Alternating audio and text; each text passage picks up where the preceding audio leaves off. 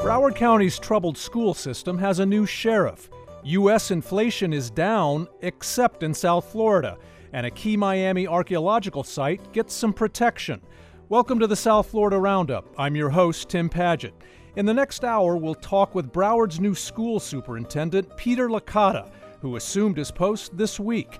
His main task pulling Florida's second largest school system and the country's sixth largest out of its dysfunctional funk. We'll also look at why South Florida's economy is hot, but maybe too hot, especially when it comes to housing costs. And we'll look at efforts to preserve an important Miami archaeological site and what it says about our ancient past. All this coming up right after the news.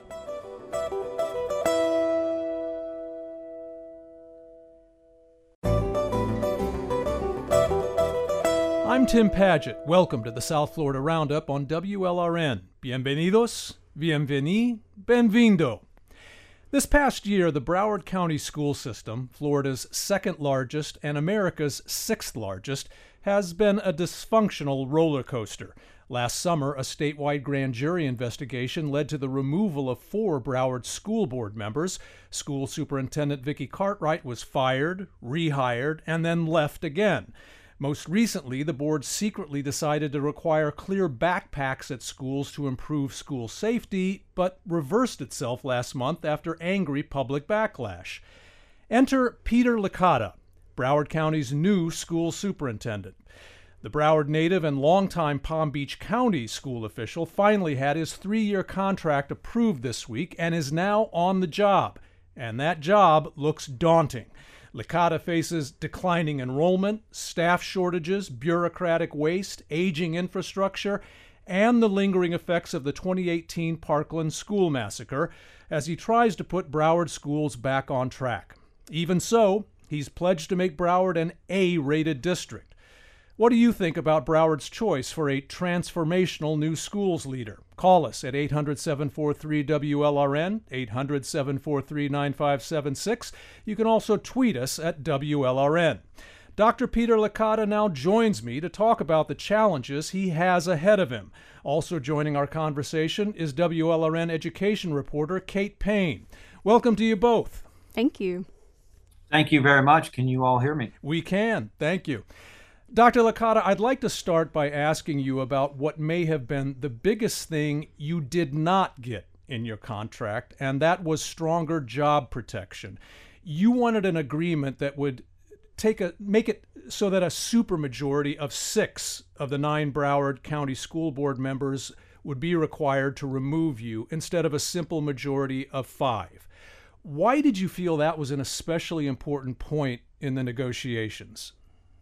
So it was an unselfish reason for the most part. Uh, I feel like if we're going to attract some uh, national talent to here and make us as, as marketable, uh, marketable as possible, uh, one of the things we have to show is a, a, commitment to the superintendent and some stability. And to get those folks that are from around the country that know that Broward County is a great opportunity, it's a great place to be, uh, it's the state of Florida, uh, that their superintendent is, is protected a little bit. So it wasn't so much about me; it was more about what I can do and what I can recruit.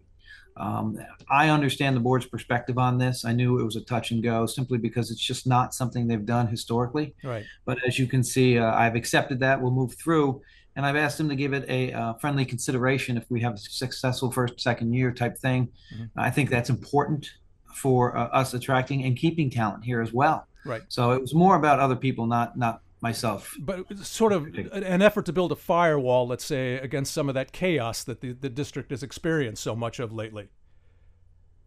So yeah, it was uh, you know uh, superintendents around the country usually ask for that, and, and some do, and some get it, some don't. Okay. And uh, we're, we're we're sure we're we're we're going to move forward with it. Mm-hmm. Now, only so much of the job of superintendent is actually running the district. The rest is politics, frankly, and, and managing your relationship with the board. How will you approach working with the board now, now that uh, you're on? So um, I, am going to disagree with you on, on, on that uh, question in, in a sense, simply because right. it isn't just politics. Um, it, there is politics involved, and, and anyone who knows anything about education and being superintendent or or large counties like this, it is very political. Yes, so you're correct in that part. But you know, a superintendent also has to get their hands dirty in the academics. They have to get their hands dirty in the facilities and in, in, these bond programs. And I think that might have been some of the, the problem. We, we, we weren't active enough in, in, this office to get down in there and get dirty. Yep. Um, I've done so many roles as my previous in, in my previous uh, life down up in Palm Beach, and I think it, it, it prepares me for that. And and I do not want this to be an office job. It won't be an office job. And yes, I do have some uh, formidable uh, political uh, uh, agendas that I have to work through. But you know what? Uh, it's going to be about students, and we're going to work through that. So uh, okay. you'll see a visible superintendent. Good point. Mm-hmm. Duly noted. And Dr. Licata, this was your first week on the job, and one of the first things that you did was go to the 1200 building at Marjory Stoneman Douglas, the building where the massacre was carried out. Why did you decide to go there?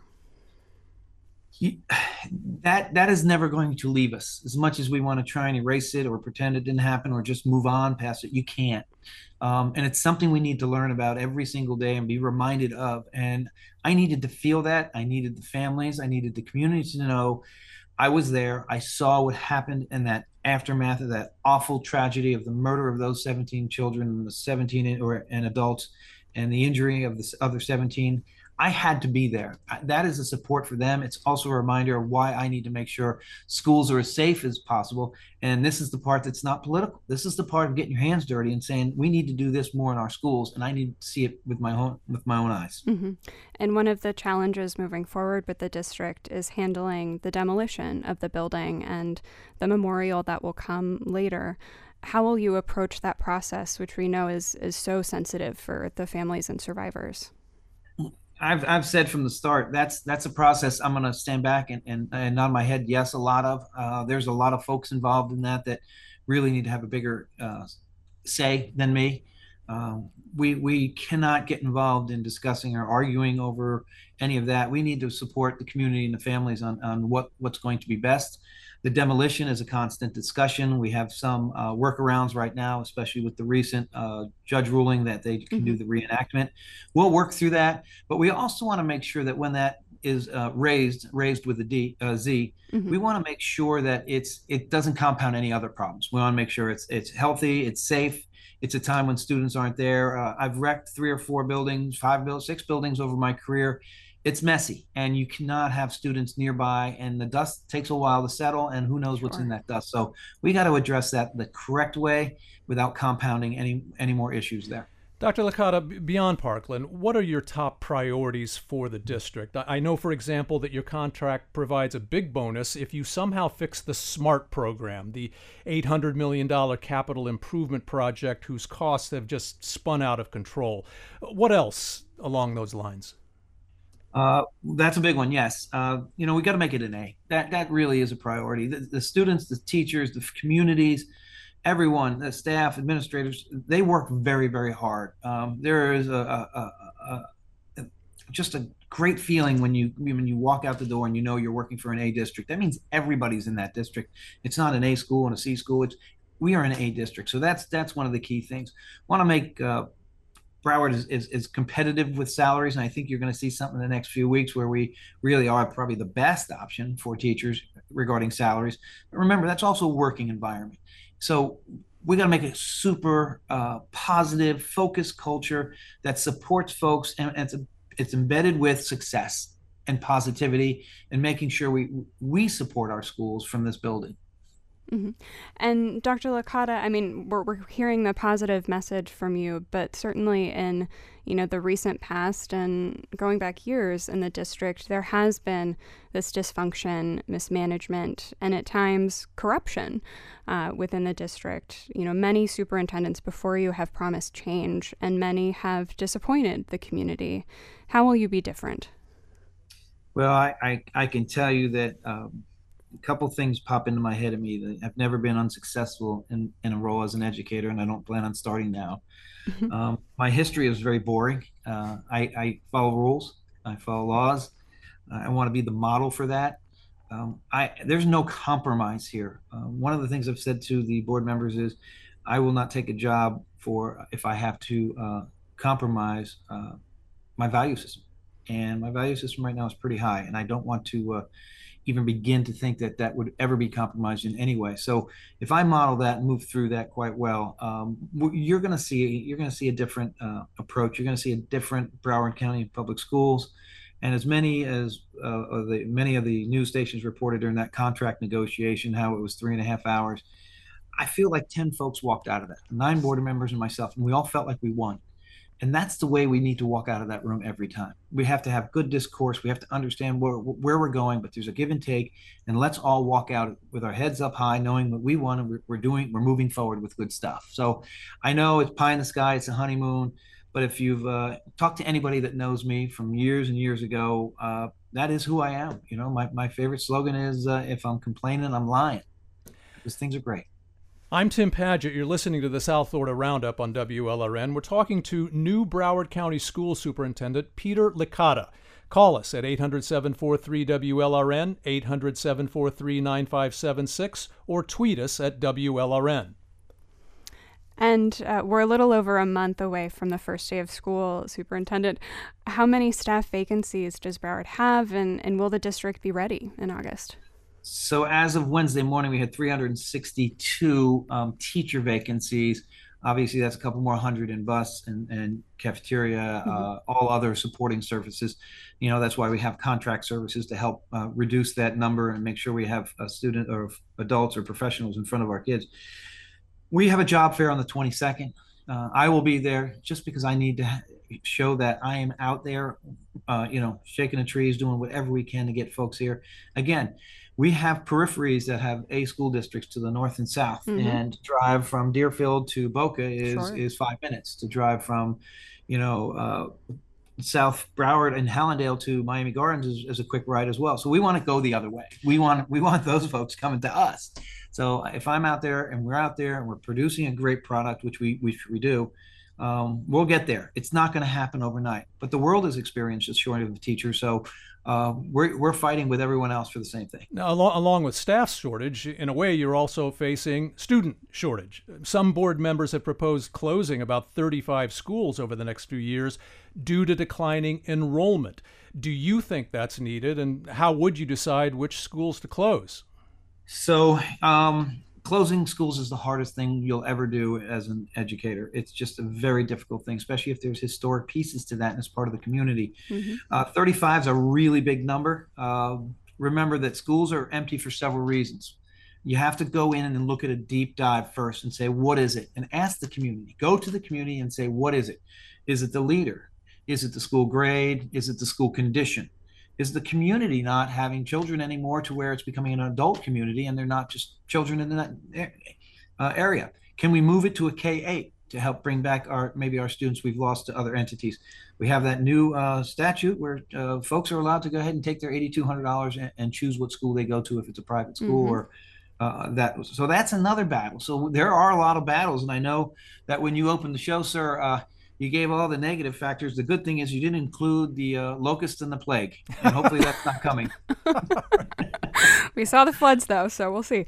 Uh, but uh, across the country, Dr. Licata, you know, the pandemic has erased years of, of student achievement by some some metrics. And recent state test scores uh, showed that just about half, 50 to 60 percent of Broward students are at or above grade level in math mm-hmm. and language arts.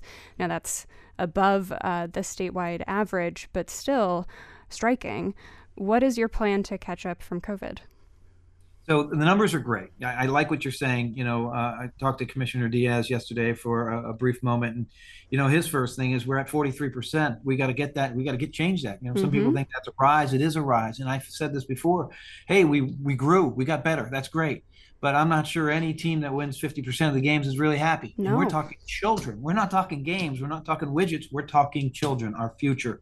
So COVID really hit the, the students. It, it, it, it that matters in a sense of the gap and closing the gap. You know, the resources that children have, we're able to sometimes overcome that not having a teacher in front of them, various reasons or means because of resources. The children we've been working on closing that gap got hit the hardest so now we got to double time our efforts. And I know we have to be more focused. We have to be incredibly lean. And we have to put our resources in those areas in those schools by not taking away from others. But the equitable piece of this is making sure that we're getting everyone a chance to get to the finish line, that finish line that we all have, and that's high school graduation with uh, potentially some acceleration courses, college credits under their belt, or industry certification so they can get into the workforce. Mm-hmm. And on a separate issue, Dr. Licata, the Broward School District did not offer sex education to students this past school year, in part due to new state laws restricting how LGBTQ issues can be talked about in the classroom. Will you commit to bringing a comprehensive sex ed curriculum back to the district? Um, Kate, I, am a little concerned that you were looking at my email when my computer was up because that's what I was working on as you guys were calling in. Um, so I think that answers your question. Um, so we, yes. we, are going to be bringing back um, some of those items. We also know that there's a, a lot of parental rights out there. Uh, listen, when parents are involved with children's education, the child is guaranteed almost to be successful. Uh, we want parents involved, and and we also want to say, you know, if a, if, if a child's being taught something, a parent should have a right to see what that curriculum is. And if it's something that's that's like sex ed, and we look at it, we also have to look at the idea of parental permission. We want to follow the law. We want to expose our students to things that they may not get at home or may not have the resources to get. Sure. But we also want to make sure the parents are in concert with us, not in competition or in conflict with us. And that's something that you have to work through in the middle. We listen to the outliers about this battle and, and such. It is what it is, and we'll work through it. But we don't want anything inappropriate in front of children without parents knowing it. We want to make sure that it's it meets the standards and it meets the state guidelines, and the board approves it. And and it sounds very simple, and it is. We just can't let the outliers confuse us or or, or you know, conflate the issue. Well, and of course, that's one of the most contentious issues facing public schools right now is uh, parental involvement and who deems what is appropriate for, for kids. You know, the state is continuing to restrict how schools can address issues like race and identity and history, again, around these ideas of appropriateness. How will you support students and faculty as well, um, ensuring that they're free from discrimination within these constraints, both from parents and, and from state leaders? So I can control what I can control. Uh, we have to follow statute, we have to follow law. It doesn't mean we're not going to be very active in Tallahassee. I, uh, I know that that's going to be something we're going to work on, and we have you know three really strong counties that are very similar between Dade, mm-hmm. uh, Palm Beach, and Broward, and we're going to work together and and and maybe give some of our weight up there and try and, and look forward and say this is not good for education. This is not good for children. This is what's happening in schools. We need you to look at this as well. Um, if that works, that's great. Otherwise, we have to control what we control uh, can control. I've started a new slogan here, uh, a new motto, and it's on our stationery. It's on mine at least already. It says every one, the letter one counts. Because if you watch the interviews, Kate, and I know you did, um, I refer to every child as counting as one child, mm-hmm. not more or not less providing the services to make sure they're whole at all times, whether it be ESE services, whether it be speech and language services, whether it be language skills. We want to make sure that every student that walks through the door we see as a child, one child, and the next one, one child, regardless of where they're from, what they look like, what color their hair is or their skin is, what religion they are. We want to make sure that we are in charge of educating children the way we're supposed to. That is our number one goal, and that is our number one uh, priority. Dr. Licata, just finally, in the 30 seconds we have left, in the wake of the school board's clear backpack debacle, what, what do you think the district should be doing to improve school security in Broward? Uh, what, for example, did Palm Beach County do while you were there, like metal detectors, that you think Broward should do? And again, we only have about 30 seconds if you could if you could address that. So I'll make this quick. Uh, anytime you can add a layer of defense for safety is great. There is no one answer school safety evolves much like a, a, computer virus and once you solve it there's a new one out there uh, but more importantly if we can start looking at some pilot programs like metal detectors excuse me i'm sorry metal detectors you know we did a school by school clear backpacks if, if the principals uh, uh, felt like it was important or the staff felt right. so we're going to continue with this. We're going to continue okay. and, and, continue being at the front forefront of that, especially okay. being Broward is a focal point for that. Right. Mm-hmm. Well, we'll have to leave it there. Dr. Licata, thank you very much. Dr. Peter Licata is Broward County's new school superintendent. Kate Payne is WLRN's education reporter. Thank you both for the great conversation. Thank you. thank, thank you both. Thank you very much. Still to come, why it's costing so much to live in our sunshine economy. This is the South Florida Roundup on WLRN.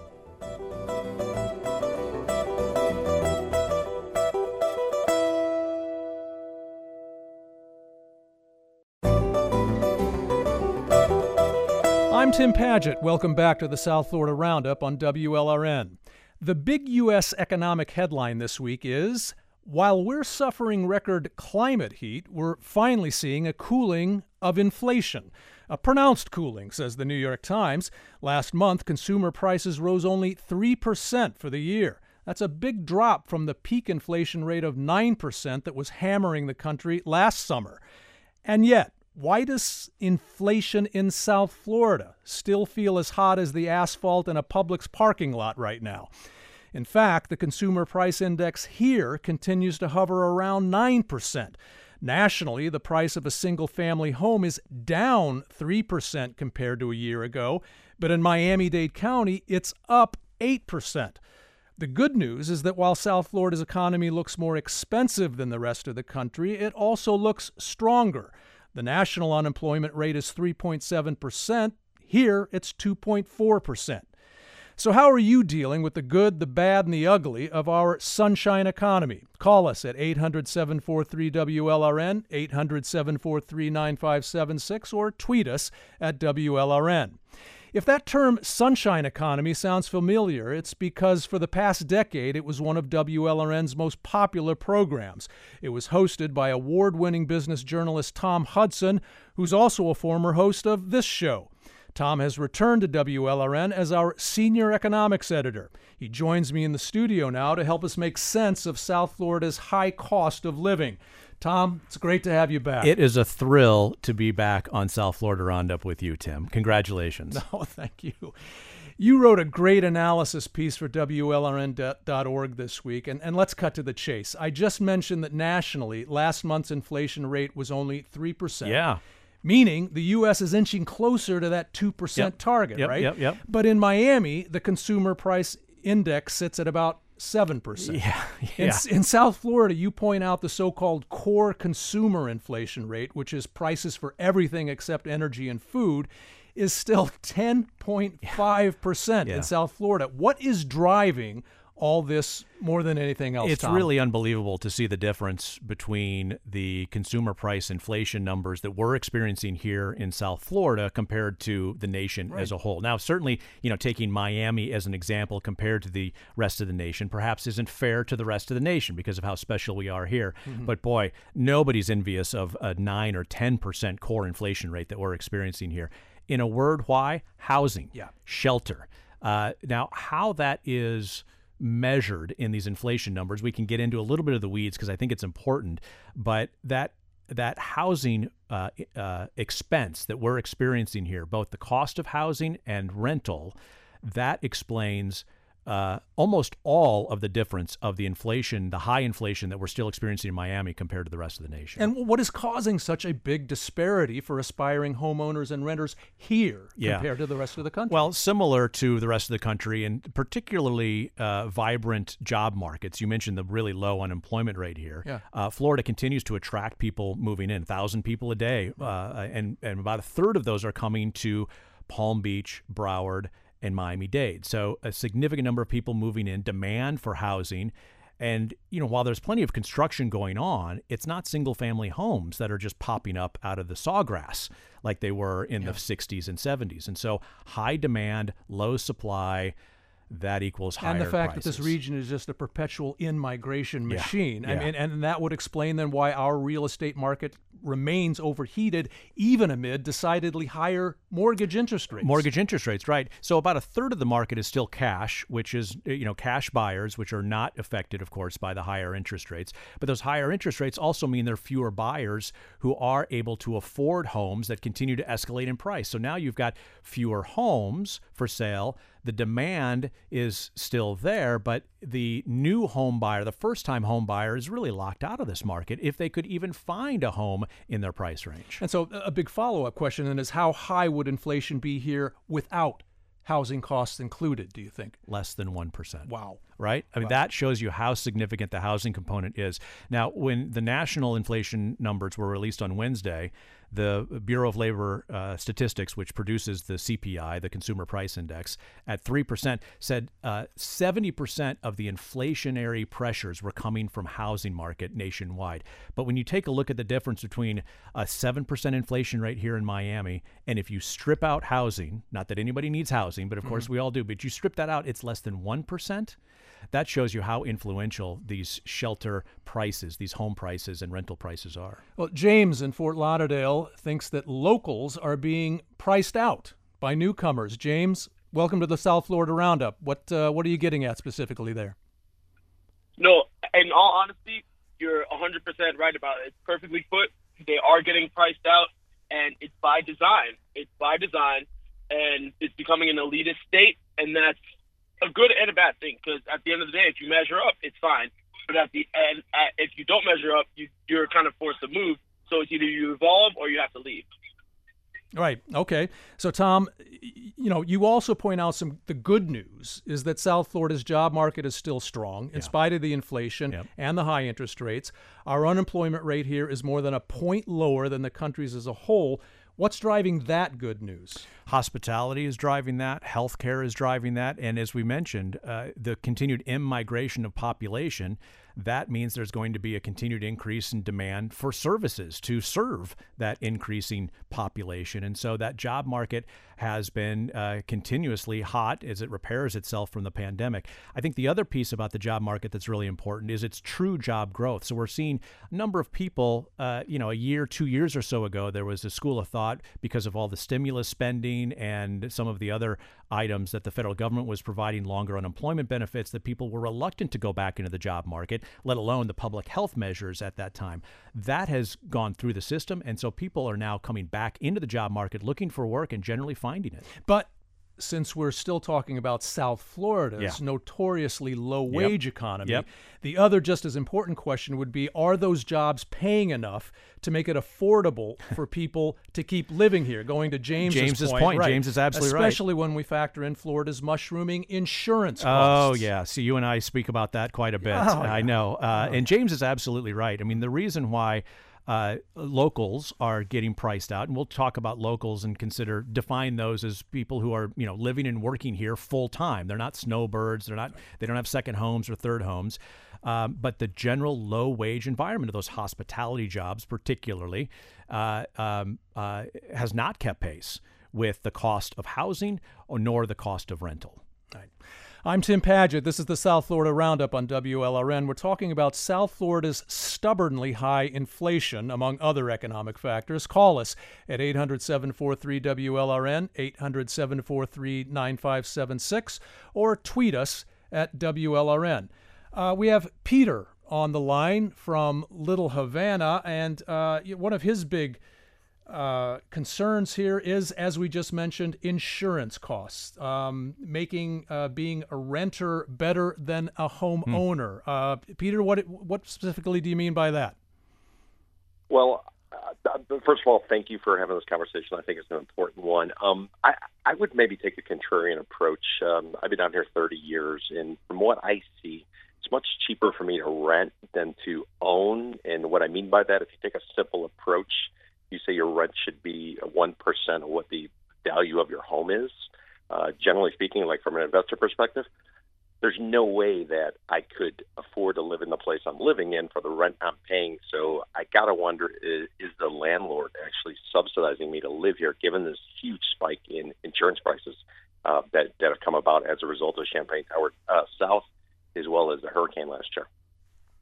Yeah, it's an interesting perspective, Peter, when you talk about kind of the cost of rental versus the cost of ownership. And certainly, as you're renting, you don't have the cost of property taxes, you don't have the direct cost of of uh, property insurance, but indirectly, renters are paying for that. The landlord is not necessarily going to uh, uh, uh pay the property taxes him or herself, or the insurance him or herself. It's going to be subsidized uh, by the renter. It's going to be kind of an imputed cost into that rental. But I think the other point, Peter, that you you could consider is how uh, influential uh, how real are these shelter inflation numbers that Tim and I have been talking about here? So, you know, th- this this shelter number, this inflation number that we talk about, comes from a question that's asked this way: If someone were to rent your home, how much do you think it would rent for? Now, Tim, I don't know about you, but I know my home would probably rent for a lot more than my mortgage payment yeah. is oh, today no. because I've been in the house for I, 10 I, years. I've been and told, you've been in, I've been told that about right. my own house. Yeah. And so uh, would I I probably wouldn't be able to afford to rent my own home right now. Yeah. But I, but the mortgage payment is considered an investment and is not considered part of the inflationary number. So Mm-hmm. these inflation numbers are, you know, as much uh, real as they are academic and important. But are there other factors that are also keeping inflation high in our region? I mean, I keep hearing, for example, that food, especially eating out, Yeah. is a big culprit, as Yeah. well as things like utilities, healthcare costs, and as you point up in, in your, your essay this, this week, revved up consumer spending. revved up consumer spending, and, and some of that's also driven by other pieces of uh, uh, of disinflation. So lower gas prices, lower airfares encourages tourists to come to Florida, and that puts more demand for services here. Yes, food, food out of home, so restaurants, th- those those price increases compared to a year ago are higher here in Miami than they are overall for the nation. Uh, the cost of um, um, of uh, uh, new cars is still growing, but the place where we are seeing some relief, used car prices, for instance, are down quite a bit. Um, so, uh, you know, and then there's that insurance component that uh, still remains a real sap of consumer spending No, energy. These are all great Econ 101 dot connecting. But, but Tom, I want to go back to something I mentioned a little earlier interest rates. Inflation is coming down nationally, but would dropping interest rates again as a result just exacerbate the inflation we haven't yet tamed here in South Florida? You spoke this week with Atlanta Federal Reserve President Raphael Bostic, uh, whose region includes Florida. What did he tell you about handling that balancing act for regions like ours? Yeah, the Federal Reserve is um, really not interested in cutting interest rates at this time. Uh-huh, Uh, They've been pretty explicit about that. In fact, the bond market is pricing in a 96% chance the Fed is going to increase its interest Okay. rate when it meets later on this month. That's not something that President Bostic of the Atlanta Bank thinks is really necessary. In fact, here's what he told us earlier this week. I'm comfortable being patient, giving more time uh, to see how our policy plays out. So he thinks, Tim, that uh, interest rates are high enough now and will continue to slow inflation um, without any more rate hikes. So he's he's cautioning patience. Now he does not have a vote on interest rates this year, the way the Federal Reserve System works. He, Ah, he's an alternate member of this voting committee, so perhaps he's a little bit freer to express this opinion. Um, but in addition to battling inflation, the Fed is also fighting for its reputation these days. Because remember transitory? Remember that word in economics, right? It was just a couple years ago the Federal Reserve talked about inflation as transitory. Well, clearly that wasn't the case. It got caught on the backside of it. It was criticized for acting uh, too timidly and too slowly. And so instead, it really wants to show that it is an inflating inflation fighting machine. Um, and the bond market is not considering rate cuts until maybe sometime the spring of next year, which frankly is like trying to assess the World Series chances of the Marlins right now. Hopeful, sure, but certain, far from it. So, despite our stubbornly high inflation in South Florida and, and the rest of Florida for that matter, you still see a pretty positive economic prognosis here? There's a lot of of uh, tailwinds for Florida at this point, right? I mean, um, consumer spending is still very strong. There's a little bit of Florida fatigue when it comes to tourism. We're seeing some of that with leisure travel. Um, there's some politics and policy concerns on the edges of convention travel. We've seen some conventions uh, not decide to come to Florida because of policy or political concerns. Right. Um, uh, uh, we've seen continued in migration for Florida. That has certainly been beneficial as well. But I think one of the headwinds that is unknown right now is the new immigration law in Florida. Right. Anecdotally, uh, I've heard from The effect it could have on agriculture, construction, absolutely tourism. right, even yeah. healthcare, right, home Yeah. healthcare, and those types of things. And so, you know, that could drive up uh, some additional costs and be a bit of a brake on the Florida economy. But finally, Tom, I want to end on a bit of a prescriptive note here. South Florida's high inflation rate versus a falling inflation rate for the rest of the country seems to indicate that there are just some things about the sunshine economy that aren't sustainable. What do you think needs to change about the the economy here to correct that? Well, I think it gets down to something that, that James spoke about, which mm-hmm. is can the locals, can people who live here full time, work here full time, continue to afford to live here full time? And that yeah. gets really to a housing cost, an insurance cost, healthcare cost, transportation costs.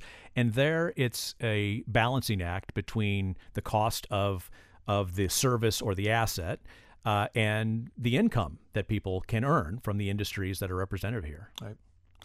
Tom Hudson is WLRN's senior economics editor. Tom, thanks as always. Terrific to be with you, Tim. Thanks. Still to come, an important Miami archaeological site is unearthed in Brickell. This is the South Florida Roundup on WLRN.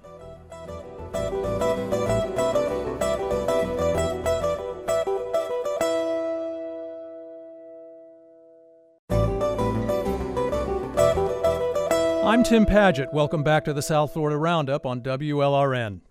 We're accustomed to calling Miami a young city, a place that doesn't offer a lot of modern history, let alone ancient history. But at the turn of this century, downtown Miami, Brickell Avenue to be precise, discovered it was home to one of the most significant archaeological finds in North America. Known as the Miami Circle, it's a 2,000 year old site replete with artifacts built by the, the indigenous Tequesta tribe. Now, archaeologists have unearthed evidence of a larger Tequesta city near that same location at the mouth of the Miami River.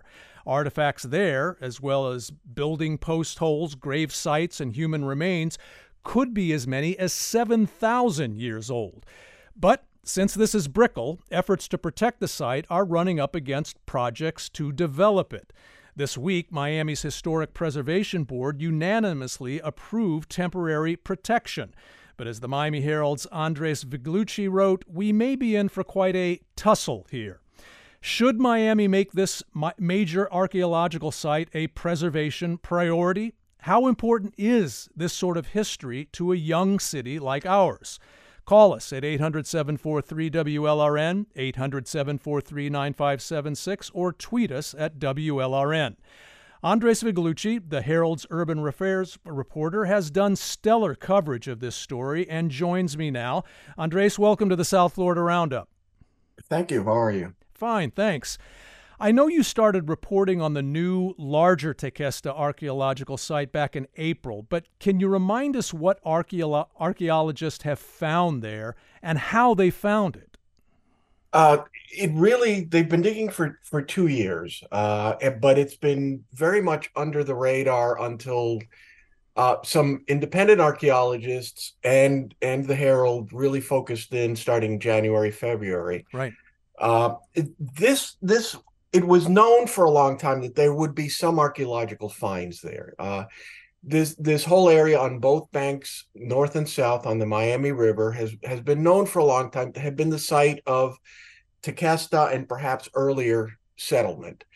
Uh, I think what no one really expected was the richness of the finds on this site uh, and the well preserved state of of a right. lot of the artifacts and other things. Right. Now, I mean, does this in effect reveal some sort of a Tequesta municipal capital, as it yes. were? Yeah. It, it, it effectively it, it was a town. It, it's now believed that at its height, which was maybe two thousand years ago or so, uh, there were several thousand uh, uh, tribes people who lived in this place. Now, the Tequesta did travel around.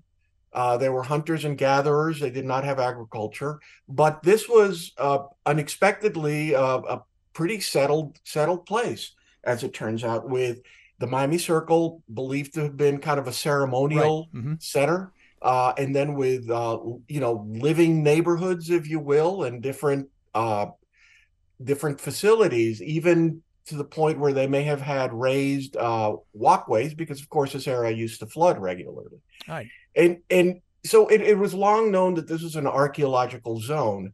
And so under City of Miami development and zoning rules, basically, if you want to develop in this area, you are legally, as a de- private developer, you are legally obligated to fund an archaeological exploration. So that is hire archaeologists and start looking to see what may be there. Right.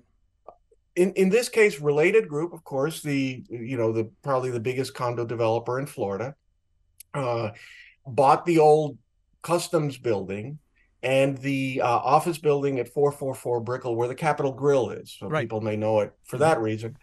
Uh, and, then this was several years ago, but the plan eventually developed to build three towers on these two properties. Uh, once they were ready to develop, they were again obligated to start start excavating, and they hired um, the archaeological uh, uh, conservancy, which is headed by Bob Carr, who's a veteran guy who discovered the Miami Circle and proved, or you know, with with other researchers, uh, its significance.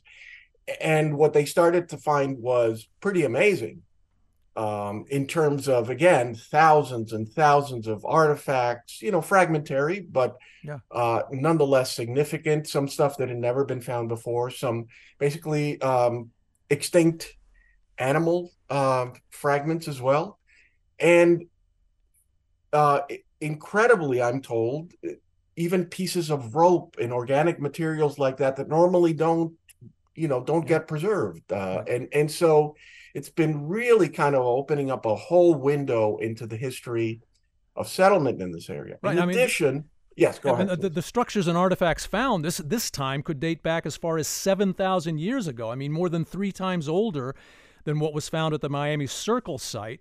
You reminded us in one article you wrote that that takes us back to, quote, the earliest days of civilization on this planet. So, wh- what does it tell us about indigenous life on this continent that perhaps we didn't know before and, and that might change the way we look at Native America? Well, it, it certainly relates to this particular site. Now, uh, these are spearheads that you're referring to. They're stone spearheads, and uh, you know they were definitely found on the site. Uh, they're definitely around six, seven thousand years old. No one, no one is questioning that. Now, um, similar materials of this age have been found in South Florida before, uh, so that by itself is not remarkable. What's remarkable is that they're at this site Okay. hmm uh, which may suggest that the settlement of the site, which was long known to date back to 2,000, 2,500 years, may go back even further. Mhm. Now, e- exactly how that that will be fleshed out is yet to come because the, the sort of the final reports and the findings that have been released so far under the public process, um, you know, have been partial, and so it we have yet to see exactly was there continuous settlement. Uh, you know, there's already been some public debate between Bob Carr, who's leading this this excavation, and independent archaeologists from the University of Miami. Um, you know, as to whether these represent a continuous settlement or whether they there was some interruption, or as Bob Carr suggested in a recent public hearing, that perhaps the Tequesta themselves found these ancient spearheads and saved them or collected them in some way. Well, either way, how important is it then for Miami to be an exemplary steward of this site, especially when you consider that history is not exactly something Miami has been known for? Right. This is a surprise for a lot of people. Um, and now, what where the archaeologists and the specialists may have known, I think the broader public did not. And when when we did our first um, big story in February, uh, it got a lot of attention across the country. I think people are really fascinated by this because there's a certain idea of Miami, as you said in the introduction, that it's a young place, a new place, and yet we find it just under the surface. I mean, you just dig a few inches into the ground and these ancient artifacts start coming up and um, you know human remains which um, of course have to be very respectfully and carefully treated Sure. but it really shows um, how this has been a, a center of civilization for a very long time Right. uh, which might surprise some of those people you know sunning themselves on miami beach Right. I'm Tim Padgett. This is the South Florida Roundup on WLRN. We're talking about efforts to preserve the major new archaeological site in downtown Miami. Call us at 800 743 WLRN, 800 743 9576, or tweet us at WLRN. So, Andres, that brings us to the seemingly inevitable South Florida controversy here archaeology versus development. The new Tequesta site, like the old one, lies on one of Miami's most valuable residential and commercial zones, as you mentioned earlier, Brickell Avenue. And one of Miami's largest construction firms, as you mentioned, the Related Group, is developing that property. How is all of this being reconciled? What sort of compromises have been made so far? It's a, been a very interesting process. Um, you know, I think neither Related nor the city uh, wanted to draw a lot of attention to the site while this excavation was going on. However, there is a process where there have to be public reports. And uh, what happened is that as more and more archeolo- archaeologists were hired from around the country to work on this, I mean, there have been 100 people at, at certain points working wow. On this excavation in, in plain sight, though surrounded by a fence. You can't see it at street level, but people from surrounding buildings have been watching this go on for a while. Uh, and and when the independent archaeologists started looking at this and realizing the extent of this, they went to the city's preservation board in January and said, "Look, what what you have here is really extraordinary, is really significant because it really broadens our understanding of how extensive this this uh, you know indigenous civilization has been in in this spot." Right. And and the board, uh, to its credit, uh, responded and immediately started it's sort of a legalistic process, but it's it will be very important. Uh, where they started studying um, this location for protection as an archaeological zone, and the city does have power to do that and has fairly broad powers.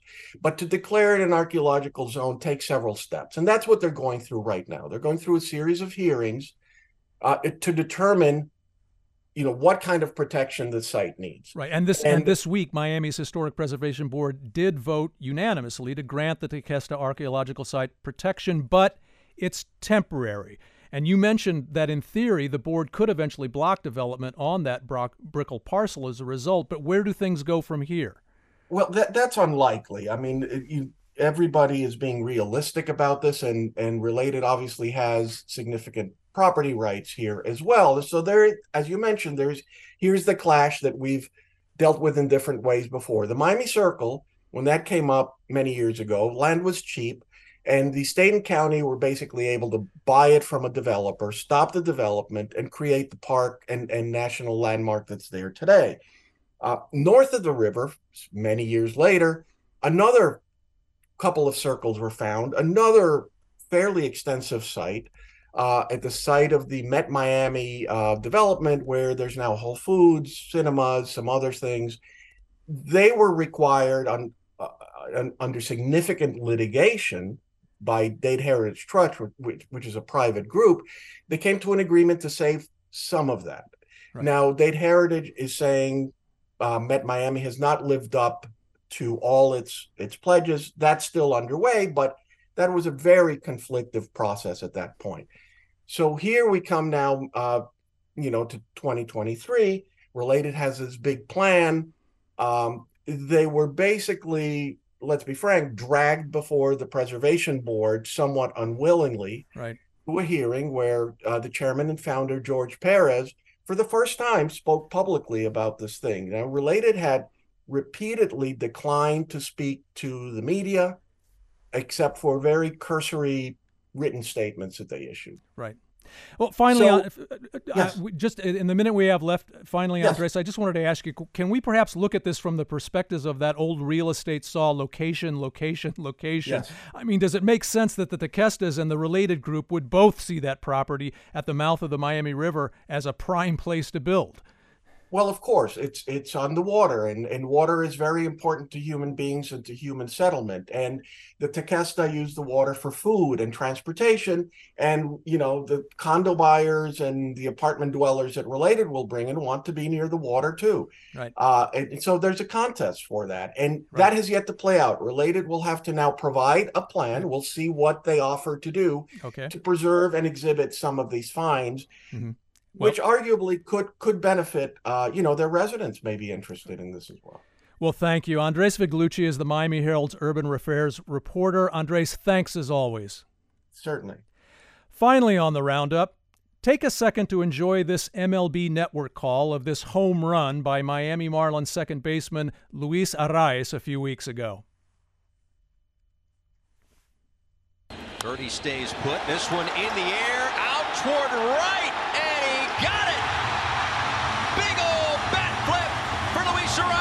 His third homer of the year. Before the All Star break this week, Luis Arraez's batting average was 383. If he keeps slugging like that, he could finish the year hitting 400. How huge would that be? No major league player has done it since Ted Williams in 1941. Arraez is a big reason the Marlins are having one of their best seasons ever, the second best record in the National League.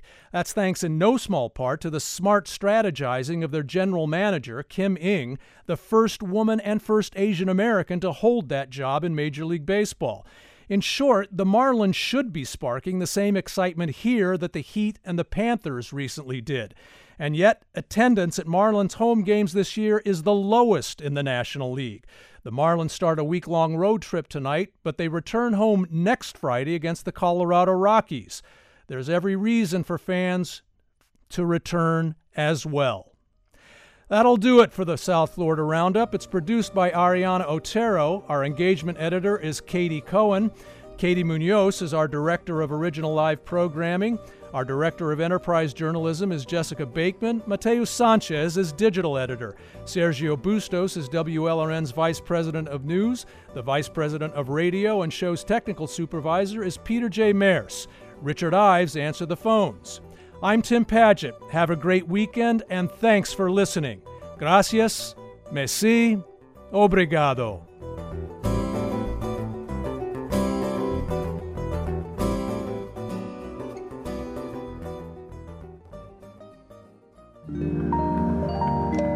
WLRN Public Media.